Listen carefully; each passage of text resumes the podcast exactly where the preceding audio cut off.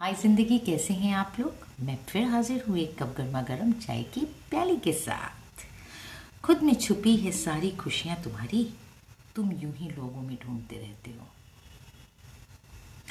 बढ़ती हुई समझ अक्सर जीवन को मौन की तरफ़ ले जाती है। ध्यान रहे, आसपास जब कोई सीरियस दिखे, कोई भी इंसान ज़रा चुप रहता है तो समझ लीजिएगा वो तरक्की कर चुका है, क्योंकि वो अपने आप से मिल चुका है। अपना ध्यान रखिए, अपनों का ध्यान रखिए, हमेशा खुश रहिए। Bye till the next time